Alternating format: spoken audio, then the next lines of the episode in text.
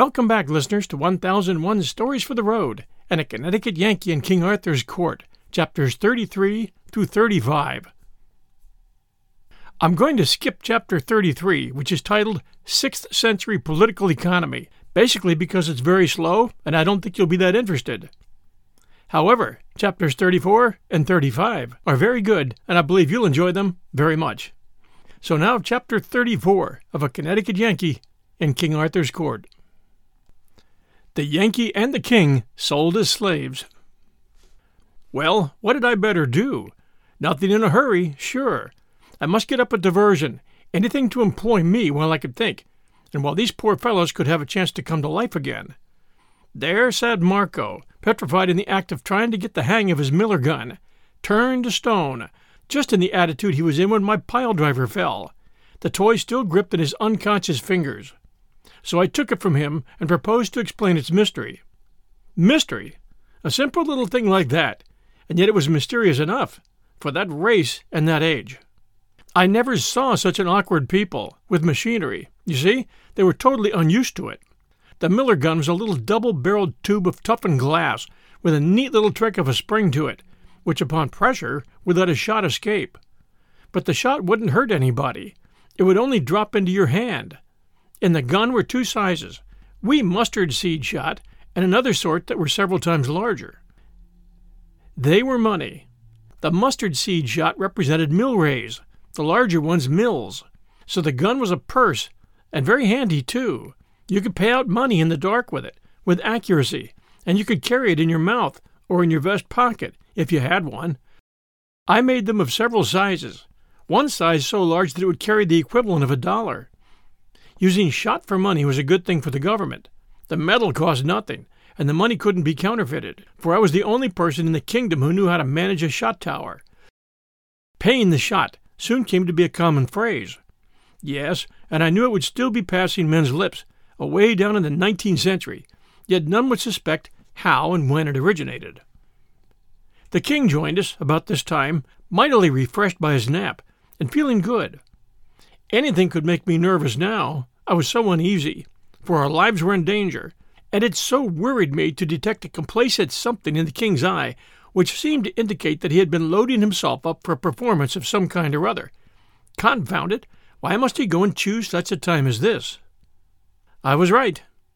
He began, straight off, in the most innocently artful and transparent and lubberly way, to lead up to the subject of agriculture. The cold sweat broke out all over me. I wanted to whisper in his ear, Man, we're in awful danger. Every moment is worth the principality till we get back these men's confidence. Don't waste any of this golden time. But, of course, I couldn't do it. Whisper to him? It would look as if we were conspiring so I had to sit there and look calm and pleasant while the king stood over that dynamite mine and mooned along about his damned onions and things. At first, the tumult of my own thoughts, summoned by the danger signal and swarming to the rescue from every quarter of my skull, kept up such a hurrah and confusion and fifing and drumming that I couldn't take in a word. But presently, when my mob of gathering plans began to crystallize and fall into position and form line of battle, a sort of order and quiet ensued and I caught the boom of the king's batteries, as if from far away. We're not the best way, methinks, albeit it is not to be denied that authorities differ as concerning this point, some contending that the onion is but an unwholesome berry when stricken early from the tree. The audience showed signs of life, and sought each other's eyes in a surprised and troubled way. While as others do yet maintain, with much show of reason, that this is not of necessity the case, instancing that plums and other like cereals do be always dug in the unripe state. The audience exhibited distinct distress, yes, and also fear. Yet are they clearly wholesome, the more especially when one doth assuage the asperities of their nature by admixture of the tranquilizing juice of the wayward cabbage. The wild light of terror began to glow in these men's eyes, and one of them muttered, These be errors, every one. God hath surely smitten the mind of this farmer. I was in miserable apprehension. I sat upon thorns. And further instancing the known truth that in the case of animals, the young, which may be called the green fruit of the creature, is the better, all confessing that when a goat is ripe, His fur doth heat and sore and game his flesh, and the which defect, taken in connection with his several rancid habits, and fulsome appetites, and godless attitudes of mind, and bilious quality of morals. At that point they rose and went for him, with a fierce shout. The one would betray us, the other is mad. Kill them! Kill them! They flung themselves upon us. What joy flamed up in the king's eye! He might be lame in agriculture, but this kind of thing was just in his line. He had been fasting long. He was hungry for a fight. He hit the blacksmith a crack under the jaw that lifted him clear off his feet and stretched him flat on his back. St. George for Britain! And he downed the wheelwright. The mason was big, but I laid him out like nothing. The three gathered themselves up and came again, and went down again, came again, and kept on repeating this with native British pluck until they were battered to jelly, reeling with exhaustion, and so blind that they couldn't tell us from each other. And yet they kept right on, hammering away at us with what might was left in them. Hammering each other. For we stepped aside and looked on while they rolled, and struggled, and gouged, and pounded, and bit, with the strict and wordless attention to business of so many bulldogs. We looked on without apprehension, for they were fast getting past ability to go for help against us, and the arena was far enough from the public road to be safe from intrusion. Well, while they were gradually playing out, it suddenly occurred to me to wonder what had become of Marco.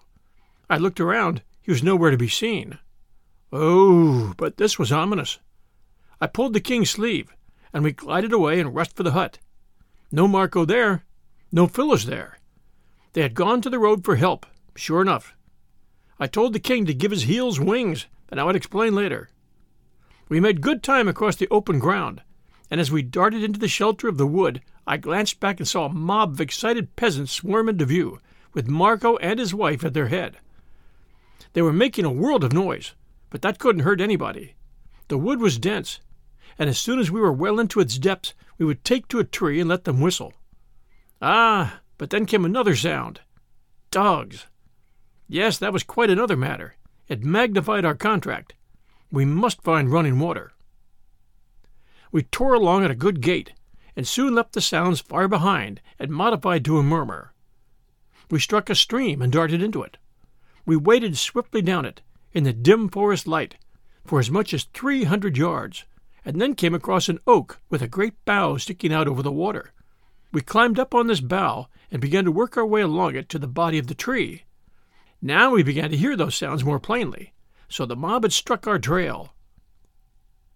For a while the sounds approached pretty fast, and then for another while they didn't. No doubt the dogs had found the place where we had entered the stream and were now waltzing up and down the shores trying to pick up the trail again. When we were snugly lodged in the tree and curtained with foliage, the king was satisfied. But I was doubtful. I believed we could crawl along a branch and get into the next tree, and I judged it worth while to try. We tried it and made a success of it, though the king slipped at the junction and came near failing to connect. We got comfortable lodgment and satisfactory concealment among the foliage, and then we had nothing to do but listen to the hunt. Presently we heard it coming, and coming on the jump, too. Yes, and down both sides of the stream. Louder, louder. Next minute it swelled swiftly up into a roar of shoutings, barkings, tramplings, and swept by like a cyclone. I was afraid that the overhanging branch would suggest something to them, said I, but I don't mind the disappointment. Come, my liege. It were well that we make good use of our time. We've flanked them. Dark is coming on presently. If we can cross the stream and get a good start, and borrow a couple of horses from somebody's pasture to use for a few hours, we shall be safe enough. We started down and got nearly to the lowest limb when we seemed to hear the hunt returning. We stopped to listen. Yes, said I. They're baffled. They've given it up. They're on their way home. We'll climb back to our roost again and let them go by. So we climbed back. The king listened a moment and said, They still search. I wit design. We did best to abide. He was right. He knew more about hunting than I did. The noise approached steadily, but not with a rush. The king said, They reasoned that we were advantaged by no perilous start of them, that being on foot are as yet no mighty way from where we took to the water. Yes, sire, that's about it, I'm afraid, though I was hoping for better. The noise drew nearer and nearer, and soon the band was drifting under us, on both sides of the water. A voice called a halt from the other bank and said, And they were so minded they could get to yon tree by this branch that overhangs, and yet not touch ground. Ye will do well to send a man up it. Marry, that we will do. I was obliged to admire my cuteness in foreseeing this very thing, and swapping trees to beat it. But, don't you know, there are some things that can beat smartness and foresight? Awkwardness and stupidity can. The best swordsman in the world doesn't need to fear the second best swordsman in the world. No, the person for him to be afraid of is some ignorant antagonist who has never had a sword in his hand before. He doesn't do the thing he ought to do, and so the expert isn't prepared for him. He does the thing he ought not to do, and often it catches the expert out and ends him on the spot. Well, how could I, with all my gifts, make any valuable preparation against a near-sighted, cross-eyed, pudding-headed clown who would aim himself at the wrong tree and hit the right one? And that is exactly what he did. He went for the wrong tree, which was, of course, the right one by mistake, and up he started.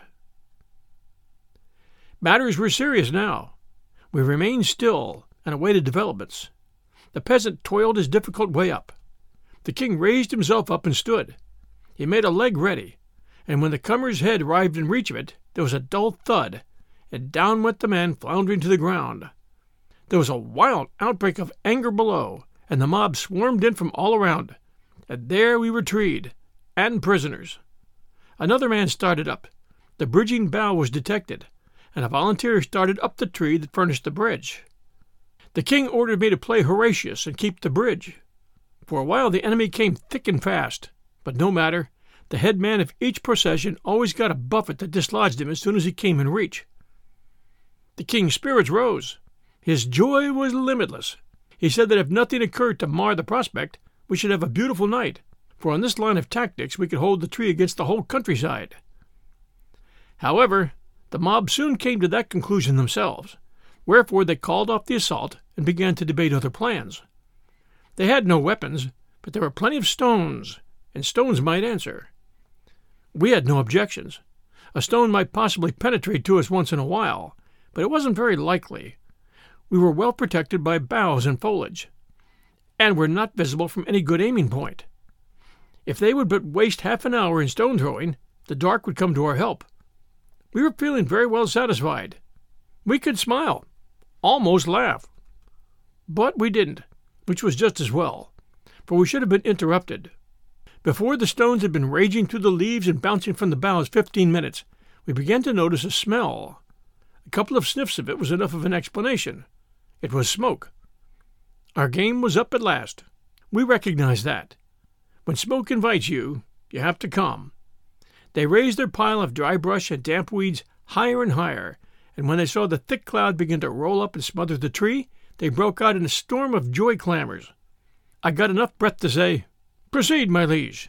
After you as manners. The king gasped. Follow me down, and then back thyself against one side of the trunk, and leave me the other. Then we will fight. Let each pile his dead according to his own fashion and taste. Then he descended, barking and coughing, and I followed. I struck the ground an instant after him. We sprang to our appointed places and began to give and take with all our might. The powwow and racket were prodigious. It was a tempest of riot and confusion and thick falling blows.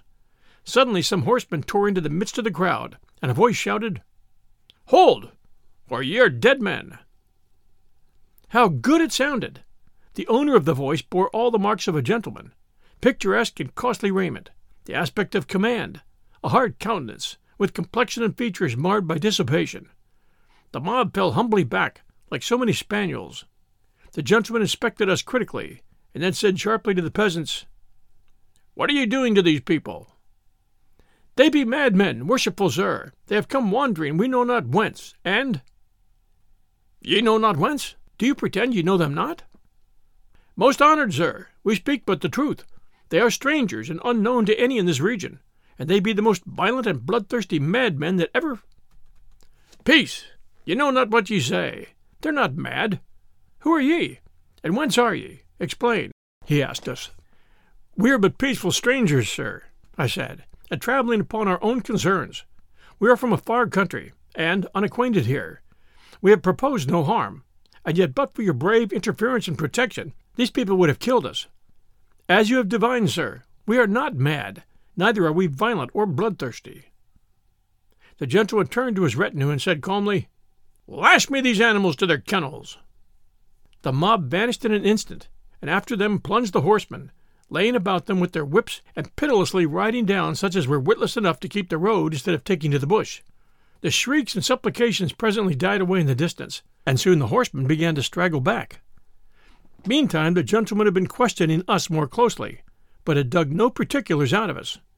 We were lavish of recognition of the service he was doing us, but we revealed nothing more than that we were friendless strangers from a far country. When the escort were all returned, the gentleman said to one of his servants, Bring the lead horses, and mount these people. Yes, my lord. We were placed toward the rear among the servants. We traveled pretty fast, and finally drew rein some time after dark at a roadside inn some ten or twelve miles from the scene of our troubles.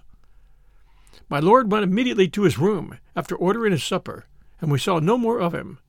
At dawn in the morning we breakfasted and made ready to start. My lord's chief attendant sauntered forward at that moment with indolent grace and said, Ye have said ye should continue upon this road, which is our direction likewise. Wherefore, my lord, the Earl Grip, hath given commandment that ye retain the horses and ride, and that certain of us ride with ye a twenty mile to a fair town that hight Cambenet, whenso ye shall be out of peril. We could do nothing less than express our thanks and accept the offer. We jogged along, six in the party, at a moderate and comfortable gait, and in conversation learned that my Lord Grip was a very great personage in his own region, which lay a day's journey beyond Cambenet. We loitered to such a degree that it was near the middle of the forenoon when we entered the market square of the town. We dismounted and left our thanks once more for my lord, and then approached a crowd assembled in the center of the square to see what might be the object of interest. It was the remnant of that old peregrinating band of slaves. So they had been dragging their chains about all this weary time, that poor husband was gone, and also many others, and some few purchases had been added to the gang. The king was not interested, and wanted to move along, but I was absorbed and full of pity. I could not take my eyes away from these worn and wasted wrecks of humanity. There they sat, grounded upon the ground, silent, uncomplaining, with bowed heads, a pathetic sight. And by hideous contrast, a redundant orator was making a speech to another gathering not thirty steps away in fulsome laudation of our glorious British liberties. I was boiling. I had forgotten I was a plebeian. I was remembering I was a man. Cost what it might, I would mount that rostrum and click. The king and I were handcuffed together. Our companions, those servants, had done it. My lord Grip stood looking on. The king burst out in a fury and said, What meaneth this ill mannered jest? My lord merely said to his head miscreant, coolly, Put up the slaves and sell them. Slaves? The word had a new sound, and how unspeakably awful. The king lifted his manacles and brought them down with a deadly force, but my lord was out of the way when they arrived. A dozen of the rascal's servants sprang forward, and in a moment we were helpless, with our hands bound behind us.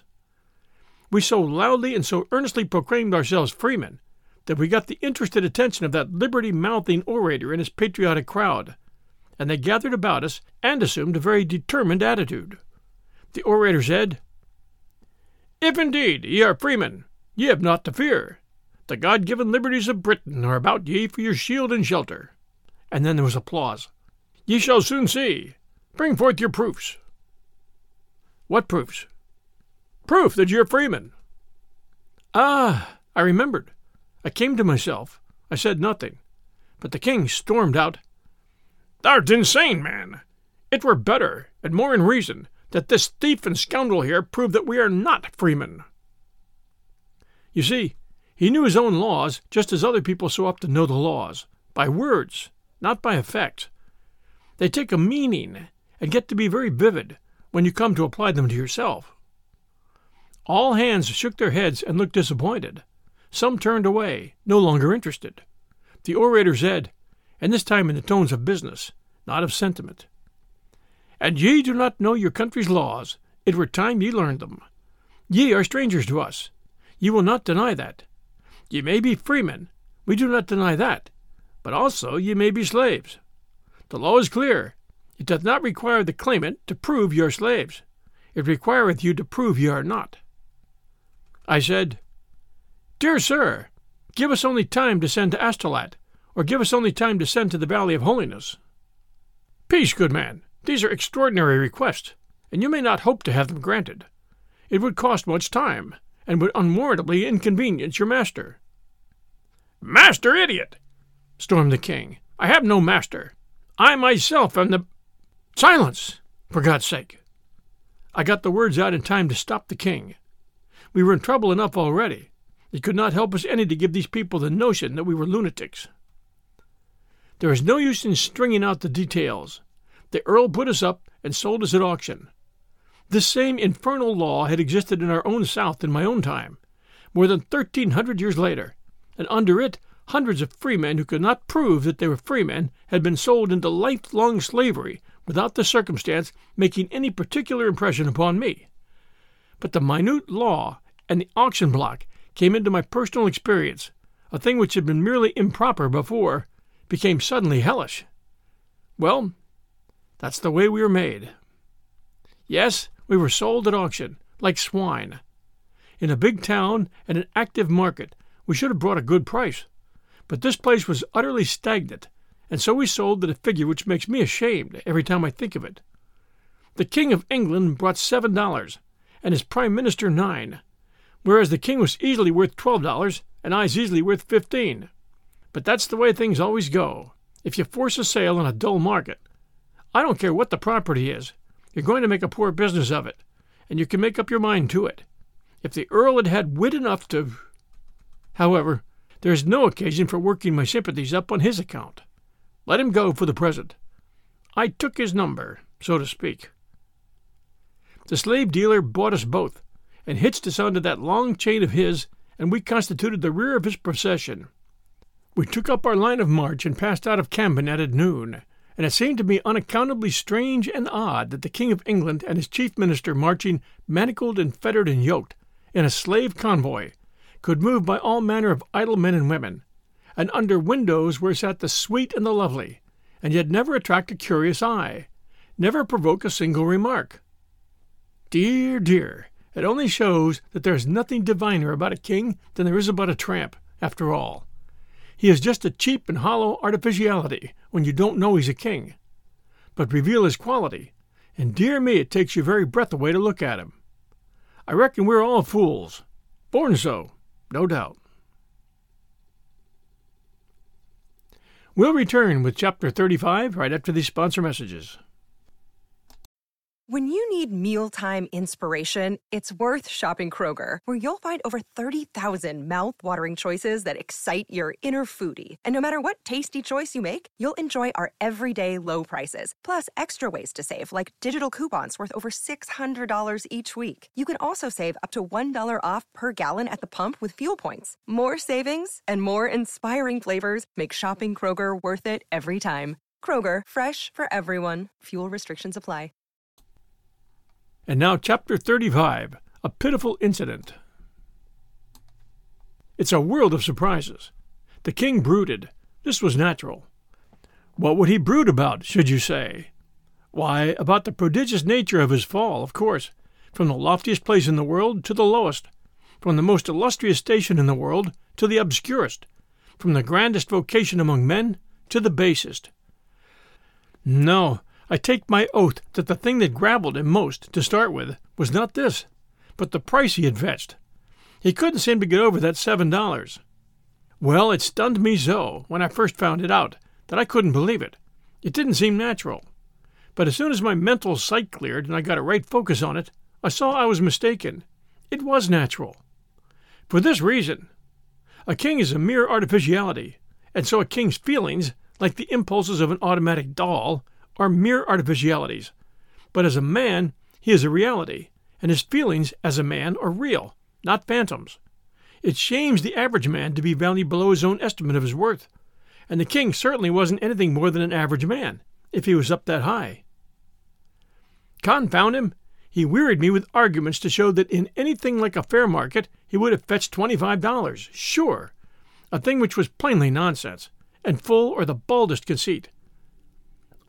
I wasn't worth it myself, but it was tender ground for me to argue on. In fact, I had to simply shirk argument and do the diplomatic instead. I had to throw conscience aside and brazenly concede that he ought to have brought twenty-five dollars, whereas I was quite well aware that in all the ages the world had never seen a king that was worth half the money, and during the next thirteen centuries wouldn't see one that was worth the fourth of it. Yes, he liked me. Yes, he tired me. If he began to talk about the crops, or about the recent weather, or about the condition of politics, or about dogs, or cats, or morals, or theology, no matter what, I sighed, for I knew what was coming. He was going to get out of it a palliation of that tiresome seven dollars sale. Whenever we halted while there was a crowd, he would give me a look which said plainly, If that thing could be tried over again now, with this kind of folk, you'd see a different result. Well, when he was first sold, it secretly tickled me to see him go for seven dollars. But before he was done with his sweating and worrying, I wished he had fetched a hundred. The thing never got a chance to die, for every day, at one place or another, possible purchasers looked us over, and, as often as any other way, their comment on the king was something like this Here's a two dollar and a half jump with a thirty dollar style. Pity, but style was marketable.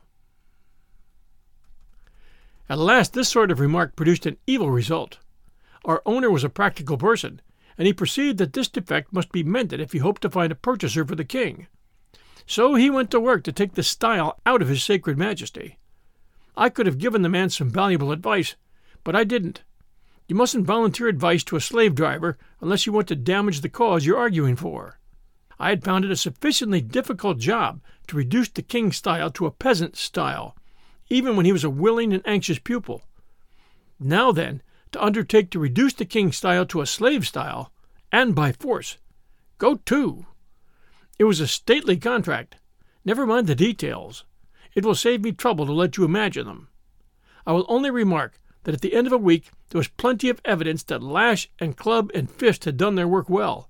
The king's body was a sight to see, and to weep over. But his spirit? Why, it wasn't even phased. Even that dull clod of a slave driver was able to see that there could be such a thing as a slave who will remain a man till he dies, whose bones you can break, but whose manhood you can't. This man found that from his first effort down to his latest, he couldn't ever come within reach of the king, but the king was ready to plunge for him, and did it. So he gave up at last, and left the king in possession of his style, unimpaired. The fact is, the king was a good deal more than a king. He was a man, and when a man is a man, you can't knock it out of him. We had a rough time for a month, tramping to and fro in the earth, and suffering. And what Englishman was the most interested in the slavery question by that time? His Grace the King. Yes, from being the most indifferent, he was become the most interested, and he was become the bitterest hater of the institution I had ever heard talk. And so I ventured to ask once more a question which I had asked years before, and had gotten such a sharp answer that I had not thought it prudent to meddle in the matter further. Would he abolish slavery? His answer was as sharp as before, but it was music this time. I shouldn't ever wish to hear pleasanter, though the profanity was not good being awkwardly put together, and with the crash word almost in the middle instead of at the end, where, of course, it ought to have been. I was ready and willing to get free now. I hadn't wanted to get free any sooner. No, I cannot quite say that. I had wanted to, but I had not been willing to take desperate chances, and had always dissuaded the king from them. But now, ah, it was a new atmosphere. Liberty would be worth any cost that might be put upon it now. I set about a plan, and was straightway charmed with it. It would require time, yes, and patience too, a great deal of both. One could invent quicker ways, and fully as sure ones, but none that would be as picturesque as this, none that could be made so dramatic. And so I was not going to give this one up. It might delay us months, but no matter. I would carry it out or break something. Now and then we had an adventure, one night we were overtaken by a snowstorm while still a mile from the village we were making for. Almost instantly we were shut up as in a fog. The driving snow was so thick. You couldn't see a thing, and we were soon lost. The slave driver lashed us desperately, for he saw ruin before him, but his lashings only made matters worse, for they drove us further from the road and from likelihood of succor. So we had to stop at last and slump down in the snow where we were. The storm continued until toward midnight, then ceased. By this time, two of our feebler men and three of our women were dead, and others past moving and threatened with death. Our master was nearly beside himself. He stirred up the living and made us stand, jump, slap ourselves to restore our circulation, and he helped as well as he could with his whip. Now came a diversion. We heard shrieks and yells, and soon a woman came running and crying, and seeing our group, she flung herself into our midst and begged for protection. A mob of people came tearing after her, some with torches, and they said she was a witch who had caused several cows to die by a strange disease, and practiced her arts by help of a devil in the form of a black cat. This poor woman had been stoned until she hardly looked human. She was so battered and bloody. The mob wanted to burn her. Well, now, what do you suppose our master did? When we closed around this poor creature to shelter her, he saw his chance. He said, Burn her here, or they shouldn't have her at all. Imagine that! They were willing. They fastened her to a post. They brought wood and piled it about her. They applied the torch while she shrieked and pleaded and strained her two young daughters to her breast. And our brute, with a heart solely for business, lashed us into position about the stake and warmed us into life and commercial value by the same fire which took away the innocent life of that poor harmless mother. That was the sort of master we had. I took his number. That snowstorm cost him nine of his flock, and he was more brutal to us than ever. After that, for many days together, he was so enraged over his loss. We had adventures all along. One day we ran into a procession, and such a procession! All the riffraff of the kingdom seemed to be comprehended in it, and all drunk at that.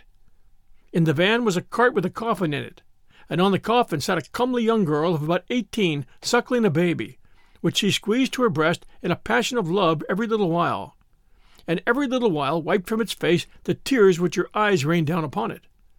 And always the foolish little thing smiled up at her, happy and content, kneading her breast with its dimpled fat hand, which she patted and fondled right over her breaking heart. Men and women, boys and girls, trotted along beside or after the cart, hooting, shouting profane and ribald remarks, singing snatches of foul songs, skipping, dancing, a very holiday of hellions, a sickening sight. We had struck a suburb of London, outside the walls, and this was a sample of one sort of London society. Our master secured a good place for us near the gallows. A priest was in attendance, and he helped the girl climb up, and said comforting words to her, and made the under sheriff provide a stool for her. Then he stood there by her on the gallows, and for a moment looked down upon the mass of upturned faces at his feet, then out over the solid pavement of heads that stretched away on every side, occupying the vacancies far and near, and then began to tell the story of the case. And there was pity in his voice. How seldom a sound that was in that ignorant and savage land!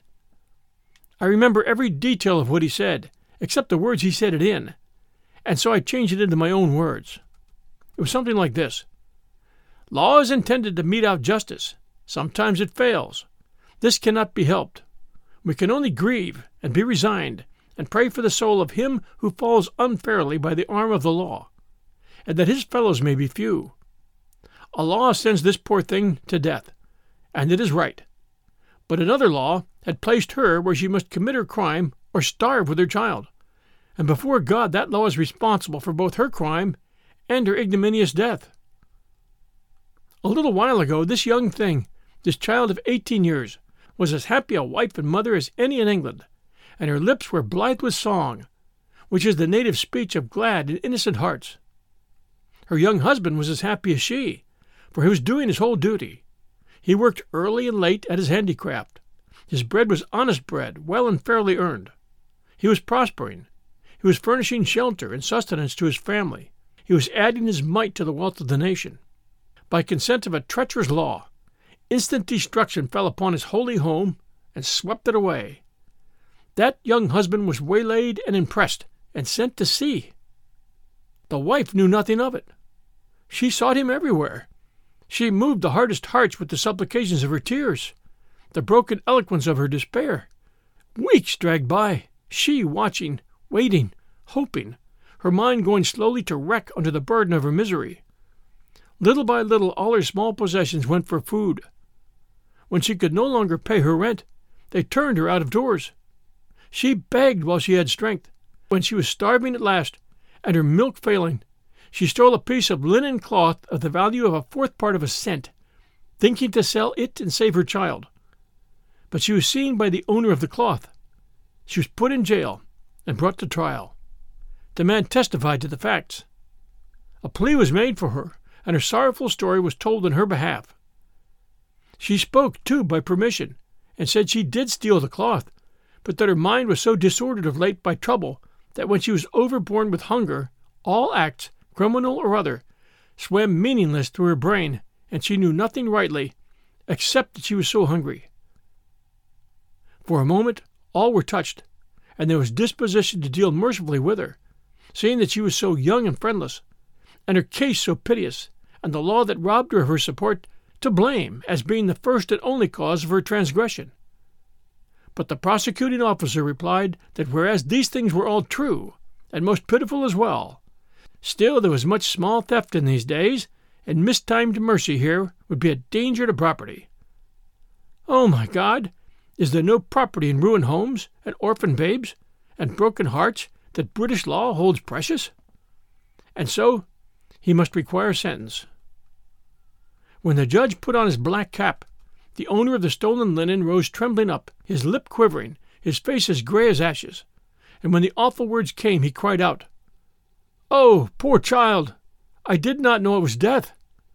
And he fell as a tree falls. When they lifted him up, his reason was gone. Before the sun was set, he had taken his own life. A kindly man, a man whose heart was right at bottom, add his murder that is to be now done here, and charge them both where they belong to the rulers and the bitter laws of Britain. The time is come, my child. Let me pray over thee. Not for thee, dear abused, poor heart, and innocent, but for them that be guilty of thy ruin and death, who need it more.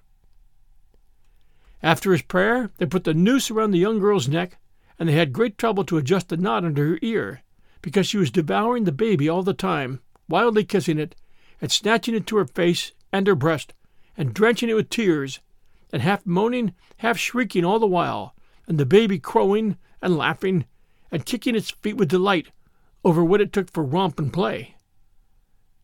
Even the hangman couldn't stand it, but turned away. When all was ready, the priest gently pulled and tugged and forced the child out of the mother's arms and stepped quickly out of her reach.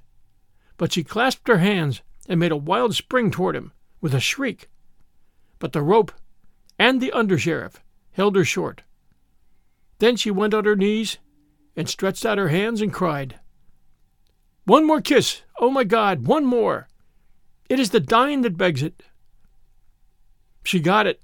She almost smothered the little thing. And when they got it away again, she cried out, Oh, my child, my darling! It will die. It has no home. It has no father, no friend, no mother. It has them all, said that good priest. All these will I be, till I die. You should have seen her face then. Gratitude? Lord, what do you want with words to express that? Words are only painted fire. A look is the fire itself. She gave that look and carried it away to the treasury of heaven, where all things that are divine belong. Thank you for joining us for these two very powerful chapters from A Connecticut Yankee in King Arthur's Court by Mark Twain. Two chapters which gave us a very scathing look at British customs and law of the Middle Ages. We do have a few reviews we'd like to share with you. The first, five stars. Thank you. Great stories, nice pod. That one from Mars 77805, Apple Podcast, US. And this one, totally enjoyable, five stars. I'm a big fan of all the 1001 Stories podcasts. Great variety and fun way to listen to and learn about things I wouldn't normally have thought to listen to. Keep up the great work. Down from Kajsa 2, Apple Podcast, US. And this one, thank you, five stars. Simple, wonderful, entertaining, great narration, interesting stories. This is one of my favorite podcasts, no lie. So thank you for being awesome. Down from Kiko, Apple Podcast, US. Thank you all so much for taking the time to stop and send us these reviews, you Apple listeners. It's greatly, greatly appreciated. We'll return next Sunday night at 5 p.m. Eastern Time. Until then, everyone, stay safe, and we'll be back soon.